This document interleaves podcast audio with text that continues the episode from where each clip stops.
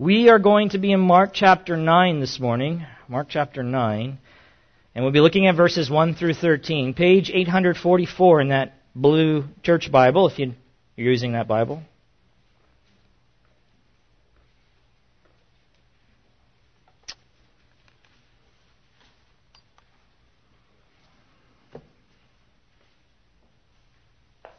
You guys remember a time, I don't know, I'm looking for some.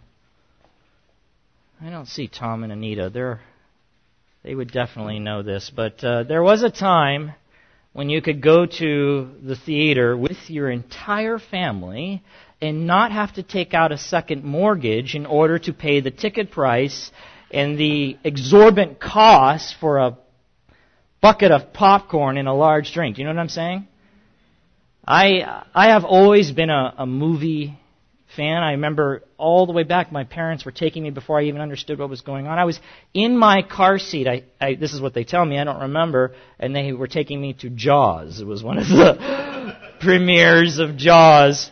I'm glad I don't remember. But I've always been in the movies, and one of the things about movies that have always excited me is is the previews. They do it a little bit different now. You get 20 minutes of commercials, which are rather bothersome because they're trying to put those in wherever they can. Ryan, you know what I'm saying? He's in advertising, so he understands what I'm saying.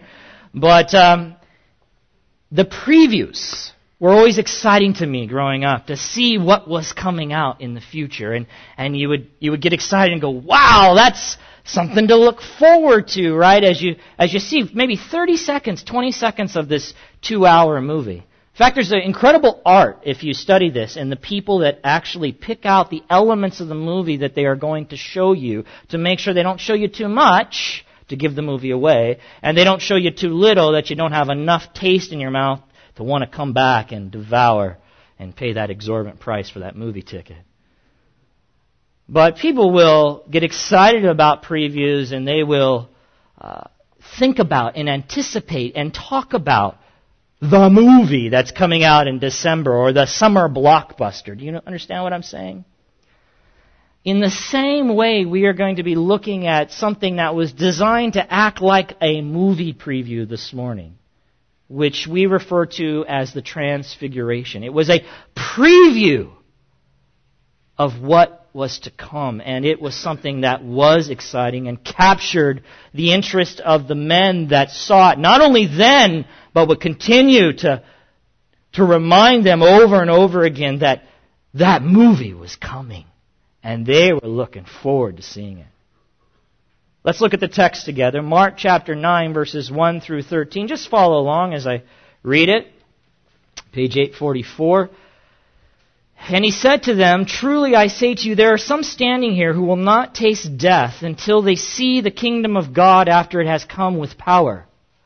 And after six days Jesus took with him Peter and James and John and led them up a high mountain by themselves.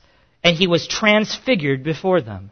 And his clothes became radiant, intensely white, as no one on earth could bleach them. And there appeared to them Elijah with Moses, and they were talking with Jesus. And Peter said to Jesus, Rabbi, it is good that we are here. Let us make three tents, one for you, and one for Moses, and one for Elijah. For he did not know what to say, for they were terrified. And a cloud overshadowed them, and a voice came out of the cloud. This is my beloved Son. Listen to him. And suddenly, looking around, they no longer saw anyone with them but Jesus only. And as they were coming down the mountain, he charged them to tell no one what they had seen until the Son of Man had risen from the dead. So they kept the matter to themselves, questioning what this rising from the dead might mean. And they asked him, Why do the scribes say that first Elijah must come? And he said to them, Elijah does come first to restore all things. And how is it written of the Son of Man that he should suffer many things and be treated with contempt. But I tell you that Elijah has come, and they did to him whatever they pleased, as it is written of him. I got to tell you just up front that this text is difficult. We are going to deal with a lot of stuff, and there's some stuff I won't deal with. We just can't for the sake of time. So just, I'll point some of those things out for you this morning. But let's look at the context before we jump into this text. And let's consider, if you've been with us, or just by way of reminder, the recent timeline of the events that have taken place prior to the text or the events of, that the text had described. Going back approximately one week in the story, Jesus asked his disciples, and maybe you remember, he asked them a very direct question. And the question was, Who do you say that I am? Peter, speaking on behalf of the twelve, or the other eleven, correctly answered by saying, You are the Christ. This was a title that was pregnant with meaning and significance. You like that description, pregnant? I like that. Do you guys know I'm a grandfather again? Hey, I thought I'd throw that out there. Yes, my daughter-in-law is with child, so I'm excited about that. So she is pregnant means things are bursting forth, or will be, in another eight months. In the same way, saying you are the Christ is, it's bursting forth with meaning and significance and and it all stems from what the Jewish scriptures, the Old Testament that we refer to, talk about or refer to as the Christ in the descriptions they give there. But the Jews were certainly confused about exactly how the Christ would accomplish God's will on the earth. We've looked at that. They were a little foggy when it came to understanding what exactly Christ was to do. They had an incomplete understanding that needed correcting that needed refinement. So, in response to Peter's acknowledgement that Jesus was the Christ, Jesus, for the first time in his ministry, as we've been looking through Mark, began to directly teach his disciples that he first had to suffer and die as the Christ. That was a shocker to them. He would be rejected by the very people who should have received the Christ with open arms. According to Jesus, three days after his death, he would rise again. As certain as his death was, his resurrection was also. But all the disciples seemed to hear was the first part of that promise that he was going to die.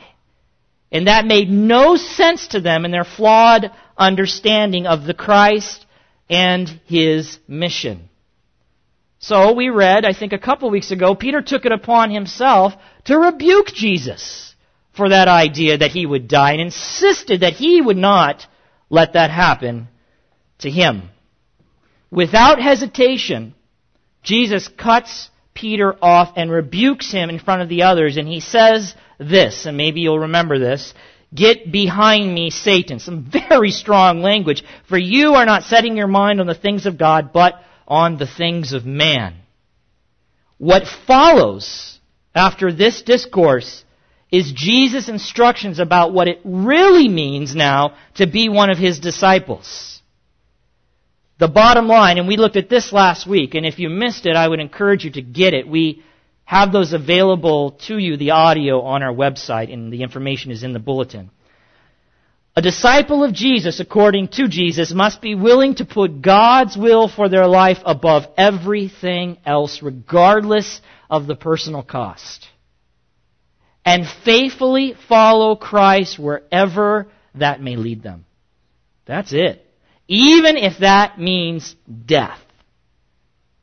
Now, one of the reasons Jesus gave for surrendering your life to Christ was the reality of the coming judgment. And again, we talked about this last week, but I just want to remind you of the context. If someone was unwilling to follow Jesus now, being ashamed of him or and or what he said, then when Jesus comes in the glory of his Father and the holy angels, Jesus will be ashamed of them and they will be disowned by Jesus. It's very serious. This coming in the glory of his Father that Jesus talked about is properly understood as Jesus coming to establish the anticipated and glorious kingdom of God on earth. That's what that means. Jesus coming to establish the anticipated and glo- the anticipated glorious kingdom of God on earth. The disciples, beloved, were expecting Jesus to do that very soon. But now Jesus is telling him he's going to die. And that following him might cost them their lives too. Which to that they would be asking, uh, what about the kingdom? That you were supposed to come and establish and set up and we were supposed to rule and reign in with you. You're now talking about your death and about being your disciple could mean that we may even have to give up our lives too, at least be willing to? How does that all work? See, what we know now, the disciples would eventually come to understand that there would be two comings of Christ. They thought there would be only one. And it wouldn't be until the second coming of Christ that he would fully then establish God's promised kingdom on earth. You and I know that now on this side, but they still had not understood those things. That meant that the glory of Christ in his kingdom that the disciples were anticipating would come not before his suffering or theirs for that matter. By God's map, or according to God's map, the gruesome cross was the way or path to the glorious crown. And that would have been and was hard news for these men to swallow. So, in order to help his men through this revelation, to accept it, he does something very unique to reassure them that his destiny and theirs is still glorious.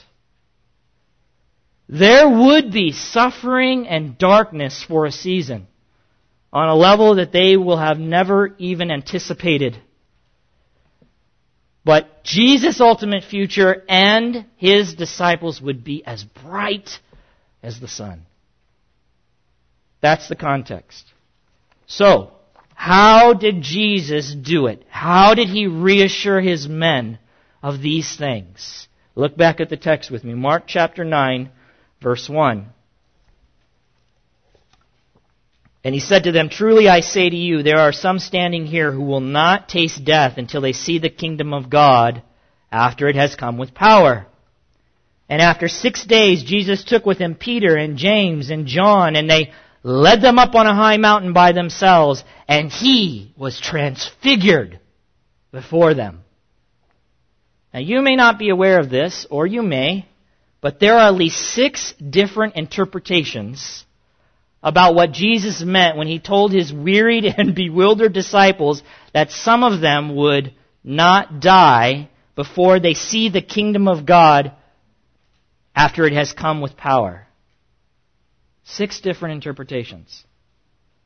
Now, we are not going to look at all those different possibilities this morning.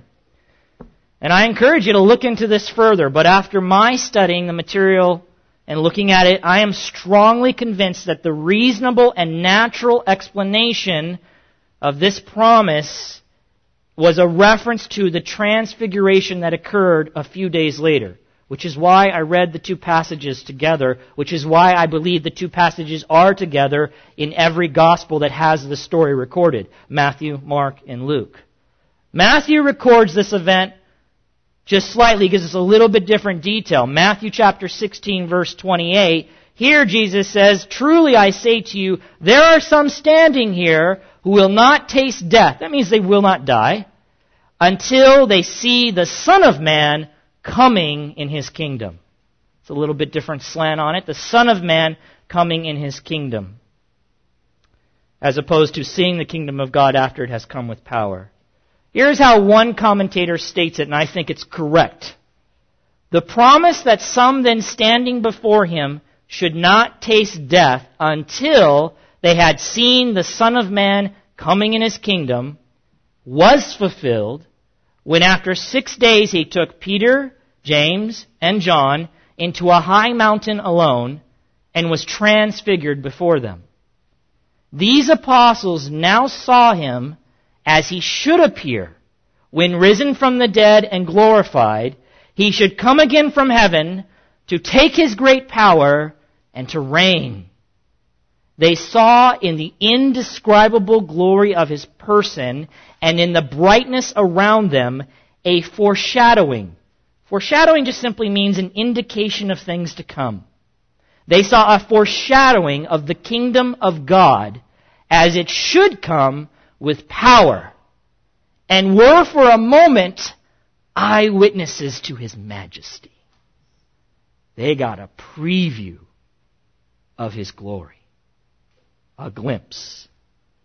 Peter, over 35 years later after this event, remember, Peter was one of those three disciples that were on that mount in this moment.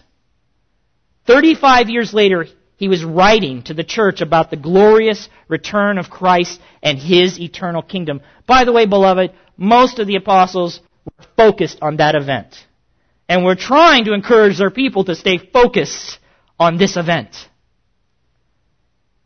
The church was being challenged by false teachers. This is in 2 Peter.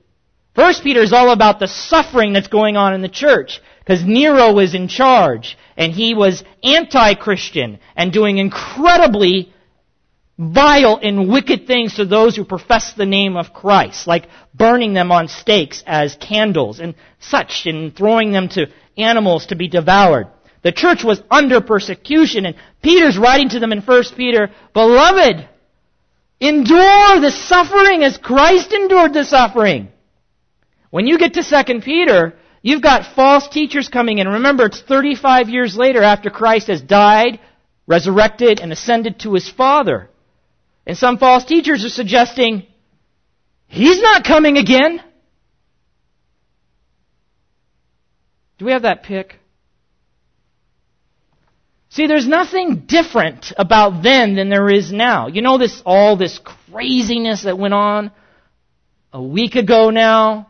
With Harold Camping and his ridiculous prophecies about the end of the world and the rapture and how we were all going to be gone and a big earthquake was going to come. Well, the atheists find this stuff very amusing. And so they have their own billboards. And they put these up in response. Because Harold Camping and the likes of him make the church look foolish. So they respond by saying, the rapture, you know, it's nonsense. 2,000 years of any day now you can take that down. This is the same thing that the scoffers were saying in Peter's time. Only it wasn't 2,000 years, it was 35 years. And they were saying, yeah, yeah, you've been saying that, but where is the promise of his coming? Where is it, guys? You keep telling us to look that this glorious return is going to be here. Beloved, if he's not coming back, then we need to stop the service right now and and go do something else because this is a phenomenal waste of time.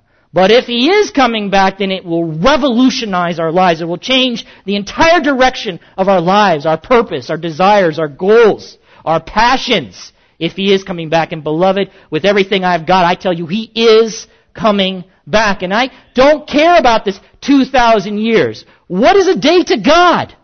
What is a thousand years to God? He'll come back on his time, according to his plan. Not according to mine or when I think it's appropriate. And by the way, the longer he waits, the more people are rescued. So Lord, delay as long as it takes to bring your people into the fold of the church of the saving work of Jesus Christ. I say, do it, Lord, do it. Well, I don't even know where we got off and all that. I don't even know what just happened there.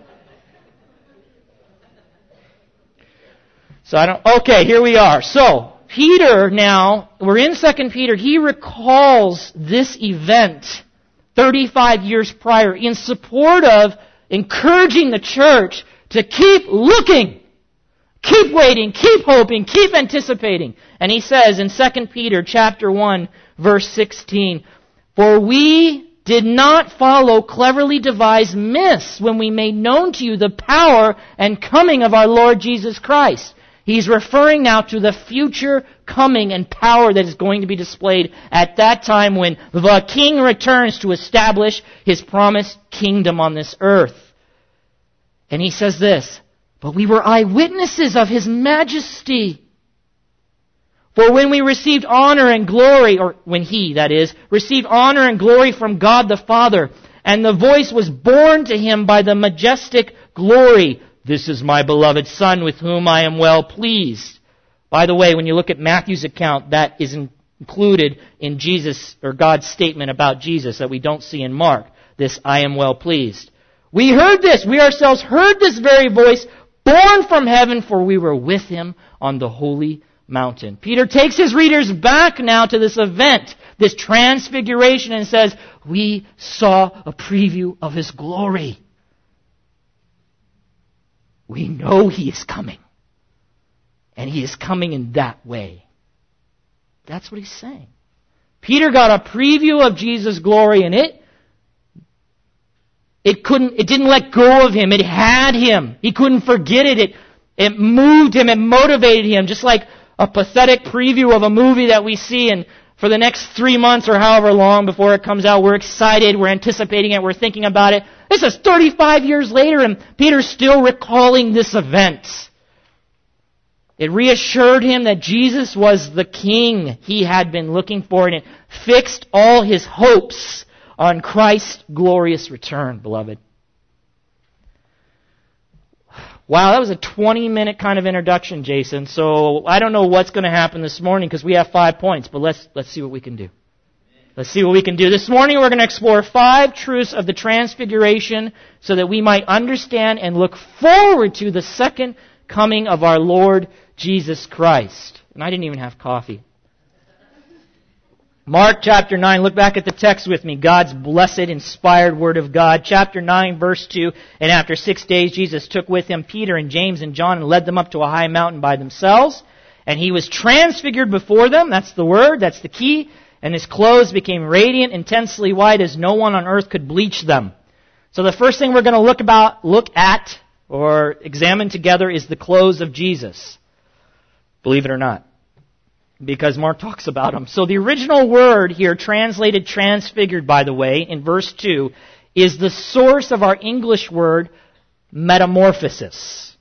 You might be familiar with that word. We use it to describe many things, but some, like the process of a caterpillar turning into a, a butterfly, or a tadpole into a frog. Right, metamorphosis. The evidence or the idea of metamorphosis is a radical change or complete transformation. Same word used here for what happened with Jesus. Transfiguration, metamorphosis. The evidence for that transformation was seen in Jesus' clothes, of all things. The evidence of that transformation. Luke says, and these are other accounts of the same story in the other Gospels. Luke says his clothes became dazzling white chapter 9, verse 29. Matthew says his clothes became white as light. Chapter 17, verse 2. Mark uses the word, a word that's translated radiant in verse 3. It's not used anywhere else in the New Testament, only here, but it was used in the Septuagint. And the Septuagint is a Greek translation, an ancient Greek translation of the Old Testament. There the word is used to describe a star. A star. So what you have here is men doing their best to describe something that is really undescribable. Or indescribable. And that is a preview of the future glory of Christ. His glory, beloved, was so intense that it made his clothes shine like a bright star in the heavens on a clear night. Whiter than any bleach on earth could possibly make them. I mean, they're just doing the best they can to try to describe the whitest white and then to a hundred times that. It was so white. It is possible that this event occurred at night, so that would have just elevated the intensity of the brightness that was coming off of Jesus. And that's why Peter said in 2 Peter chapter 1 verse 16, we were eyewitnesses. We saw with our own eyes His majesty. That is, His glory and splendor. Beloved, when He is revealed again, it won't be as a helpless baby. born in a feeding trough. He will come in power, in the glory of his Father, with the holy angels, and the King of kings and the Lord of lords will show up on this earth, and all who have believed will marvel. They will be in awe. They will have never seen anything like this. At the display of Christ's power and majesty. You can read 2 Thessalonians chapter 1 verse 10 later. So that was the close of Jesus. It must have been spectacular. The company with Jesus. This gets a little more complicated. Mark chapter 9 verse 4, look back at the text. And there appeared to them, while this is all going on, Elijah with Moses, and they were talking with Jesus. Now, here again, and just bear with me, beloved. There's a great amount of speculation about why Elijah and Moses were there with Jesus during this transfiguration. In fact, some even ask the simple question, how did they know it was Elijah and Moses? Well, it's obvious because it was name tag Sunday, so that's. I. We don't know. I don't know how they knew. They knew. Somehow it was revealed to them, but people bring up sometimes awkward, weird things. They knew. The only thing we really know for sure about this event in this company is Luke tells us in chapter 9 verse 31 that while they were there, they were talking to Jesus about his death. They call it the exodus or depart, departure that would transpire in Jerusalem or take place in Jerusalem. That was the conversation between the three. I mean, that was part of it at least. That's all we know. But beyond that, the text doesn't give us a lot of information. But I believe we can still make some careful observations that might be helpful about Jesus' company and the significance of them being there at this great event. First, in biblical history, you need to know that both of these men played a very unique role in the revelation of God about the Messiah, or that is, the coming Christ. And I've said this before, but it's helpful to say it again. When we say the word Messiah, it's the same as saying Christ. Jesus is the Christ. He is the Messiah. He is Yeshua HaMashiach, which is Hebrew. Jesus the Messiah. Jesus said of Moses in John chapter 4 verse 46, For if you believe Moses, you would believe me. Why? For he wrote of me. But if you do not believe his writings, how will you believe my words? These are words that were spoken by Christ to the religious leaders who were challenging Jesus in his identity and mission. And he's saying, you guys claim to be followers of Moses, that you believe in Moses. He wrote about me. You pretend to know his writings, but you reject me? That's what he's saying. Moses wrote about, through the inspired word of God, the Christ that would come. And Jesus is saying, I'm here. He wrote the first five books of the Bible Genesis, Exodus, Leviticus, Numbers, Deuteronomy. We call it the Torah or the Law. Sometimes it's just referred to as the books of Moses. In one example of Moses' writings where he was writing about Christ, we'll just look at it now. It's Deuteronomy 18, verse 15. And this is what Moses wrote. The Lord your God will raise up for you a prophet like me from among you, from your brothers. It is to him you shall listen. Now, how do we know that Moses was writing about Jesus? That's a good question. Well, Peter, the Apostle Peter, under the uh, guidance and supervision of the Holy Spirit, recorded these words in Acts chapter 3, beginning in verse 18. And you can just follow along. I'm not having you turn there just for sake of time. He said, But what God foretold by the mouth of all the prophets, that his Christ would suffer, he thus fulfilled. I just got to stop right there. This is the same Peter that when Jesus said, I got to go and die, Peter said, I don't think so. We'll never let that happen to you. But now we are on the other side of the cross, and Peter now has a revelation. He has seen that the Word had revealed that the Christ had to suffer. He had to. But they missed it. That was the problem. They missed it. They thought one coming. He comes back, he establishes kingdom, we rule and reign, yeah. But that's not how it went down. And there would be two comings, and that's what he was revealing to them. Verse 19. He says, Repent therefore and turn again. He's speaking to the nation of Israel here, just so you know. Specifically to the men of Israel. Repent, turn again that your sins may be blotted out, that times of refreshing may come from the presence of the Lord, and that He may send the Christ appointed for you, Jesus. What? What do you mean send Him? Because Peter knew He had to come again. It was a future coming. He had come already. Now he's saying, you must repent and turn, the nation of Israel, so that Christ will come again. Then it says in verse 21, whom heaven must receive until the time for restoring all the things about which God spoke by the mouth of his holy prophets long ago. And so he gives us an example of one. Verse 22, Moses said, the Lord God will raise up for you a prophet like me from your brothers. You shall listen to him in whatever he tells you, and it shall be that every soul who does not listen to that prophet shall be destroyed from the people. So this reference by Moses is to Christ. And here he is standing with Christ on the mount as Jesus is in all of his glory fully displayed. He is that great prophet that Moses had said would come into the future.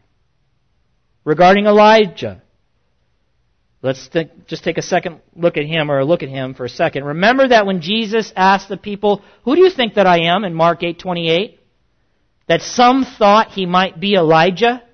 Do you guys remember that? They said, "Well, some say you're John the Baptist, some say Elijah, some say a prophet." Why would they say that? Why would they think Jesus was Elijah? Well, 400 years prior to Jesus walking on the earth, Malachi, last book of the Old Testament, last prophet that God used to speak to the nation of Israel, followed by 400 years of silence before John the Baptist showed up and began to say, Repent, for the kingdom of God is at hand. One of the last things that prophet said was in Malachi chapter 4, verse 5. And here it is. Behold, I will send you Elijah the prophet before the great and awesome day of the Lord comes. As a result of this prophecy, and we don't have time to get into who is Elijah and, and what kind of prophet was he and all of those things, but just know there was a prophecy made that Elijah would come before this great and terrible day of the Lord where judgment would come upon the earth and the kingdom would be established once and for all, for all eternity. So as a result, the nation was anxiously waiting for and looking for the return of Elijah because they believed he had to come prior to the establishment of God's kingdom on earth and the righteous rule and reign of the Christ, the prophesied one. Now, because of the miraculous nature of Jesus' ministry, meaning that he did miracles, and Elijah's ministry had miracles also. He did some incredible things, which we're not going to get into this morning. Beyond that, Jesus came doing miracles and saying something. Repent, for the kingdom of God is at hand. So they would maybe think this guy might be Elijah returned, and he's doing these miracles and he's telling the people to prepare for the coming of the kingdom that has been prophesied that we have been waiting for. But, beloved, um, in the transfiguration, we see that there were three people there, right?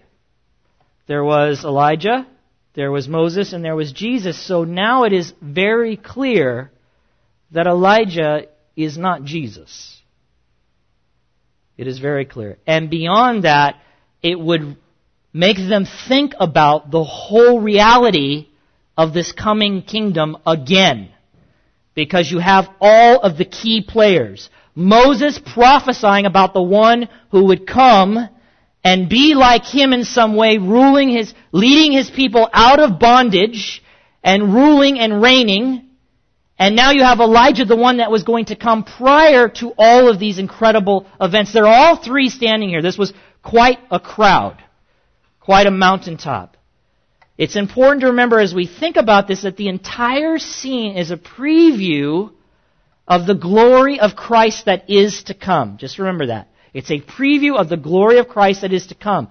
So what you have is Moses and Elijah's I keep confusing him with Elijah. That's easy to do. There are two prophets. Elijah with a J help testify to the reality that Jesus is the great Christ and the prophecies about his coming kingdom are not a fantasy or a false hope, but they are a pending reality.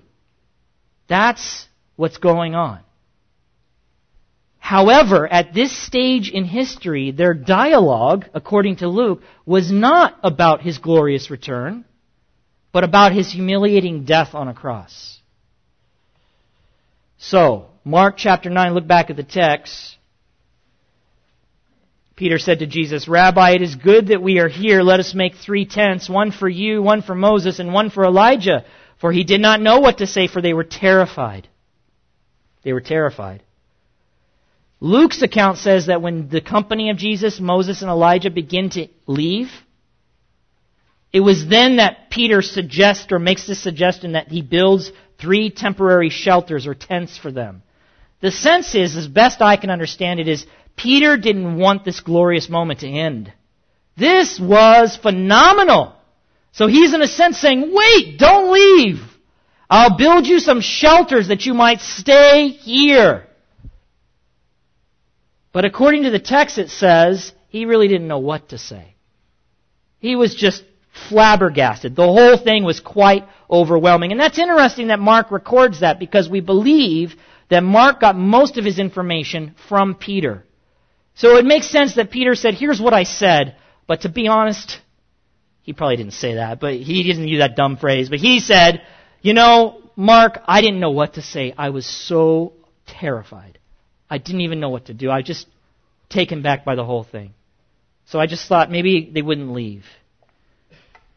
But Moses and Elijah had no intentions of staying, beloved. They had no intentions of staying. Why? Because the kingdom of God had not arrived yet. It had not arrived. And evidently, God wanted to make it clear that the focus of the disciples needed to be on Jesus and Him alone.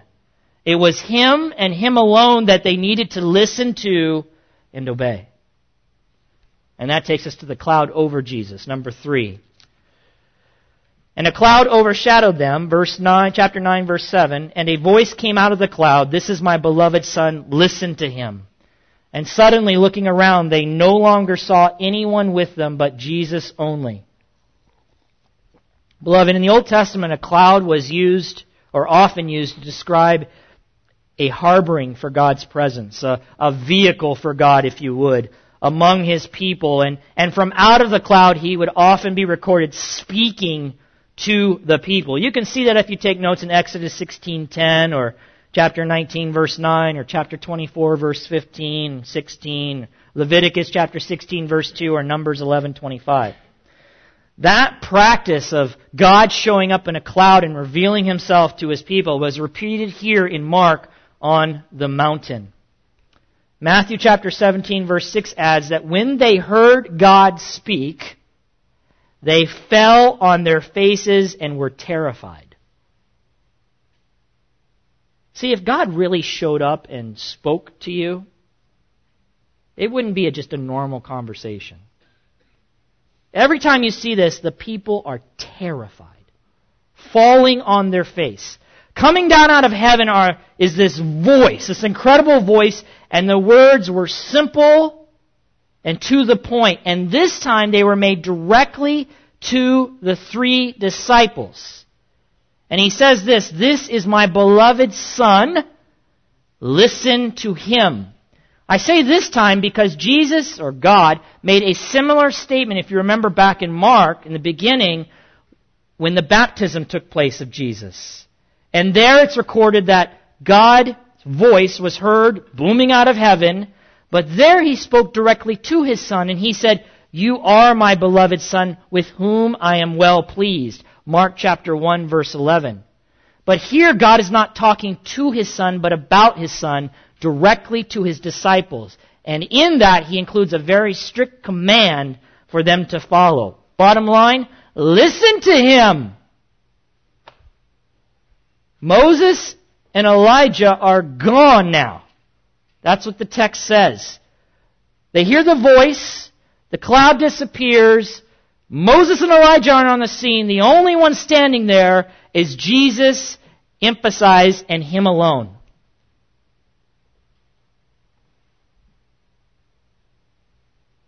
So keep your focus and eyes on Christ. He alone is worthy. When He tells you that He must die, Peter, do not rebuke Him. But instead remember His glory that you saw on this mountain. Peter, His death will not end your hopes and dreams but is a necessary step in my plan to making all of those hopes and dreams a certain and absolute reality. In a sense, I think that's what's going on. Listen to him. Beyond that, he's going to tell you stuff like, you're going to die too, Peter. You're going to be taken and handled in a way that you don't want to be handled. Listen to him. And remember the preview of what you saw here on this mountain because it's going to get you through. So then you have the charge from Jesus, number four, Mark chapter 9, verse 9. And they were coming down the mountain, and he charged them to tell no one what they had seen until the Son of Man had risen from the dead. I'm going fast, beloved, I just hope you can follow along. On several occasions, Jesus had instructed people, as we've seen in Mark, to keep silent or to tell no one about his miraculous events that they had personally experienced or witnessed. We've seen that already. Why is Jesus telling them to be quiet? And we've dealt with that. In fact, he even instructed his disciples to not say anything about the reality that he was the Christ. That's in Mark chapter 8 verse 30. So Peter makes this confession, you're the Christ. Jesus says, don't tell anybody. Now we talked about that, so I'm not going to get into that now. But here again, he is telling his men they cannot say anything about what they just saw. But this time, he puts a time limit on their silence. He hasn't done that before. He just simply says, shut your mouths, don't say anything. This time he says, don't say anything until a certain event happens. After Jesus' death and resurrection, they were permitted, encouraged through the text to share what they saw. Why? Because at this point in history, a more complete understanding of Christ's mission was achievable, was possible. They could start to understand there would be two comings, not one as they thought. At, at this time, we know the disciples are still confused. We're going to see that in a moment. And they could not understand how death could possibly be associated in any way with a reigning king. They did not understand that the cross was the path to the crown. They did not understand that the cross was the way for them to be able to enter into that kingdom because by that cross they would be forgiven of their sins and they would be imputed or declared righteous having the righteousness of Christ credited to their account. They didn't see that. So the cross was paramount of most importance in order to get to the kingdom. But that would require two comings. So after his death, they would understand that Jesus had to die.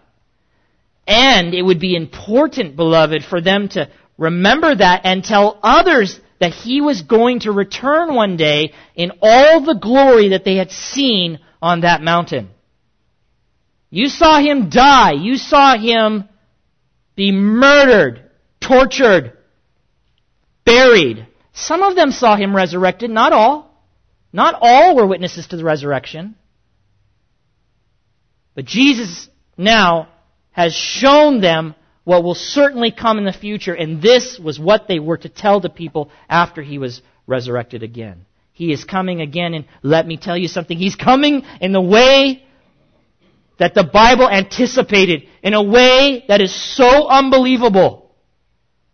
His glory made his clothes shine so bright, whiter than any bleach on earth could possibly get him, like the stars of heaven shining exceedingly was his glory. That's how he's coming, beloved.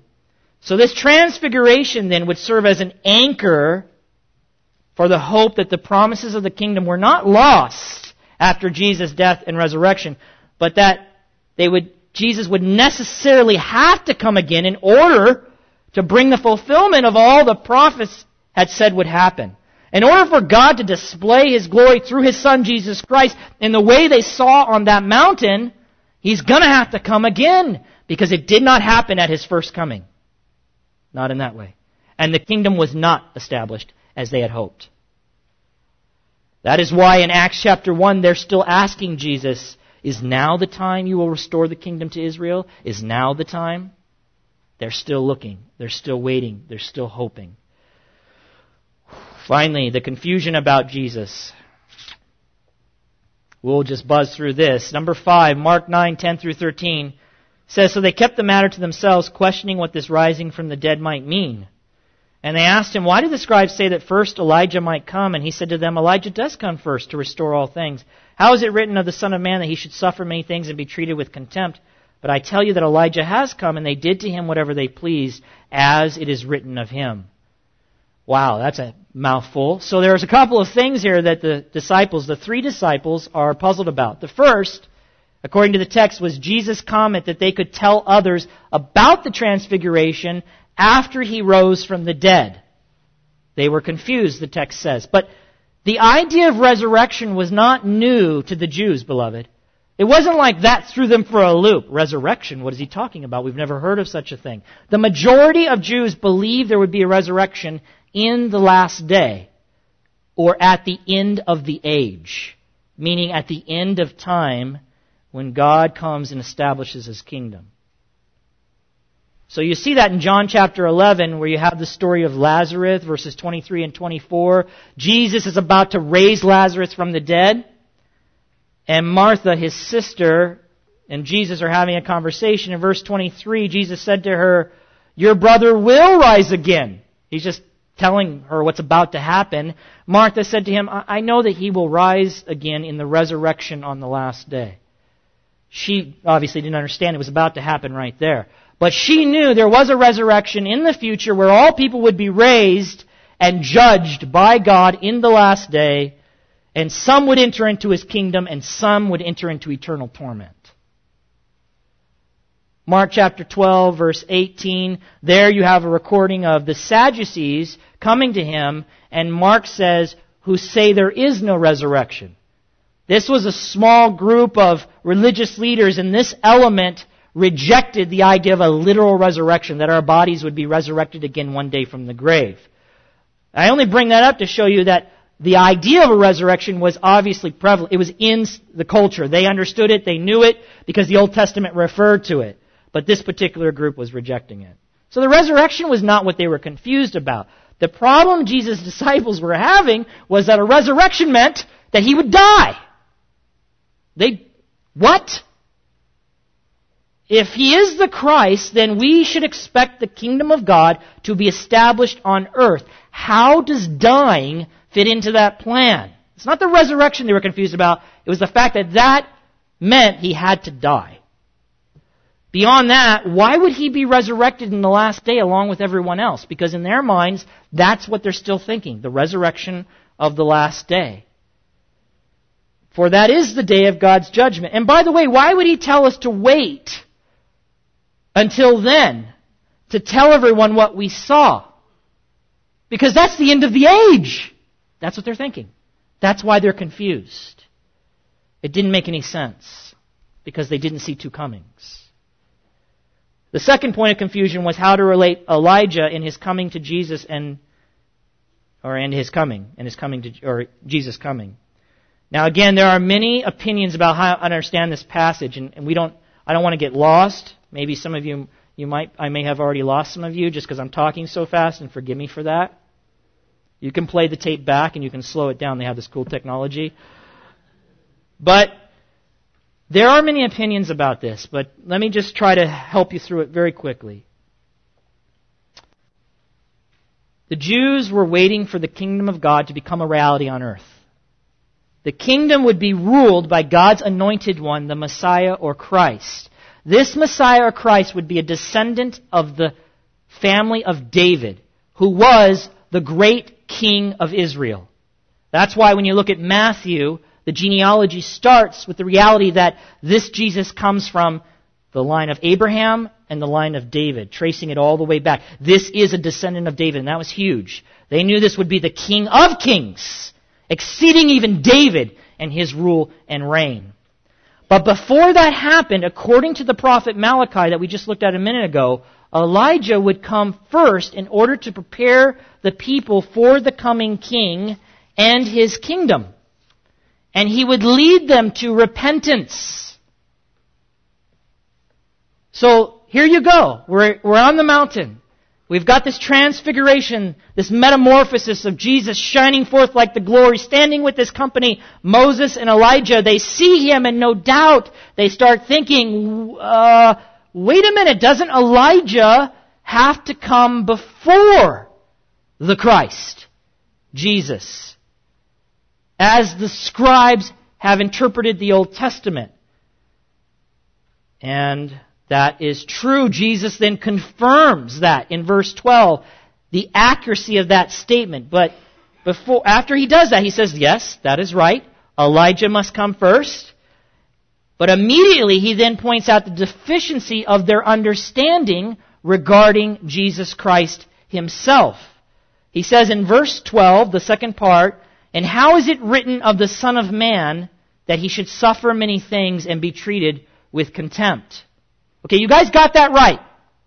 That is correct. Elijah is coming first. Now let's try out another one that you obviously have missed.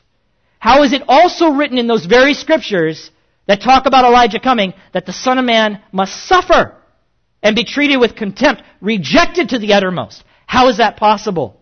In other words, can you explain that? Because if you can't, you still don't get it. And any idea about my death or resurrection or a second coming would continue to puzzle you and leave you in awe.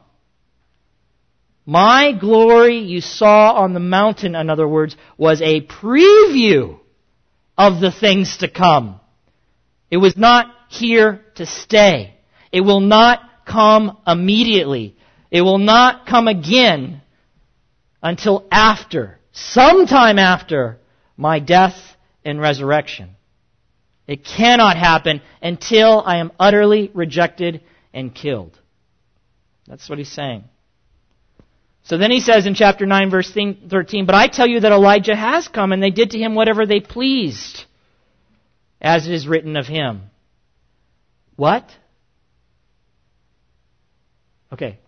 Elijah must come first. You have to suffer and die. They're still confused about that, by the way. And then you're telling me he has come. Matthew 17:13, same story, says this, Then the disciples understood that he was speaking to them of John the Baptist. So this is where it could get confusing, so it, it probably already is. It's even confusing to me to some degree. But when John the Baptist was asked if he was Elijah, he was asked that question directly. He said no. John chapter 1 verse 21. He said, no, I'm not Elijah.